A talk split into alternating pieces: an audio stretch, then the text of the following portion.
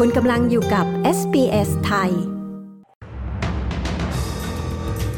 ผู้ตรวจการด้านธุรกิจขนาดเล็กตำหนิที่ออปตัสเสนอแค่ให้ Data เพิ่มเพื่อชดเชยเหตุระบบล่ม อิสราเอลจะหยุดสู้รบ 10 ชั่วโมงต่อวันในกาซาเพื่อมนุษยธรรม แบงก์ชาติคาดการค่าจ้างในออสเตรเลียจะไม่เติบโตขึ้นอย่างแท้จริง จนกระทั่งปลายปีหน้า ติดตามสรุปข่าวรอบวันจาก SBS ไทย 10 พฤศจิกายน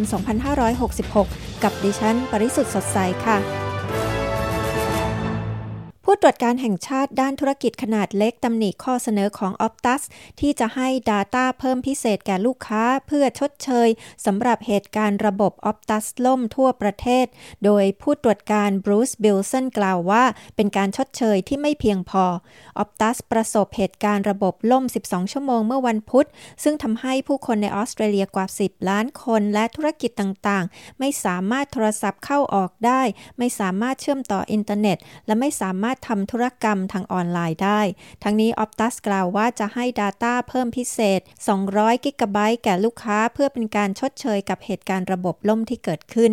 สหรัฐมีความหวังว่าการหยุดสู้รบช่วงสั้น ๆ รายวันเพื่อมนุษยธรรมของอิสราเอลในกาซาจะช่วยให้มีการปล่อยตัวประกันเพิ่มมากขึ้น อิสราเอลได้ตกลงจะหยุดการสู้รบเป็นเวลา 4 ชั่วโมงรายวัน ในพื้นที่ทางเหนือของกาซาซึ่งนี่จะช่วยให้ผู้คนสามารถหลบหนีออกมาจากกาซาได้ผ่านช่องทางเพื่อมนุษยธรรม 2 ช่องทาง โฆษกกระทรวงกลาโหมของสหรัฐเวนเดลพาเทลกล่าวว่านี่เป็นก้าวย่างแรกที่สำคัญ อิสราเอลยืนยันว่าการหยุดสู้รบรายวันดังกล่าวนั้น ไม่ใช่การหยุดยิง และทำเพื่อเหตุผลด้านมนุษยธรรมเท่านั้น ธนาคารกลางแห่งออสเตรเลียคาดการว่า มีแนวโน้มว่าครัวเรือนในออสเตรเลียจะไม่เห็นการเติบโตอย่างแท้จริงของรายได้ไปจนกระทั่งปลายปี 2022 ธนาคารกลางกล่าวว่าเศรษฐกิจของออสเตรเลีย มีความสามารถในการฟื้นตัวจากวิกฤตได้อย่างดีกว่าที่คาด จึงหมายความว่าภาวะเงินเฟ้อน่าจะยืดเยื้อต่อไปตลอดปีหน้า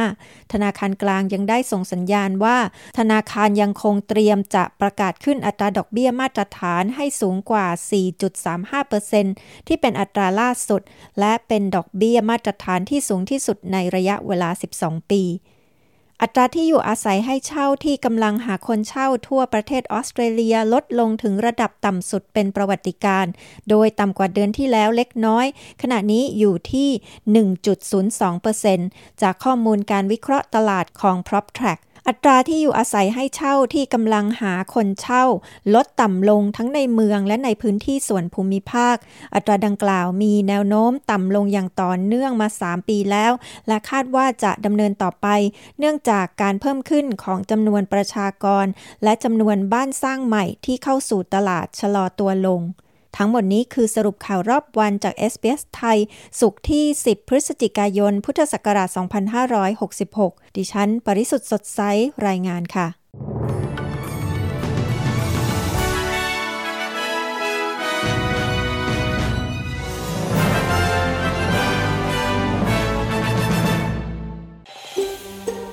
ฟังเรื่องราวน่าสนใจแบบนี้อีกใช่ไหม ฟังได้ทาง Apple Podcast Google Podcast Spotify หรือที่อื่น ๆ ที่คุณฟัง podcast ของคุณ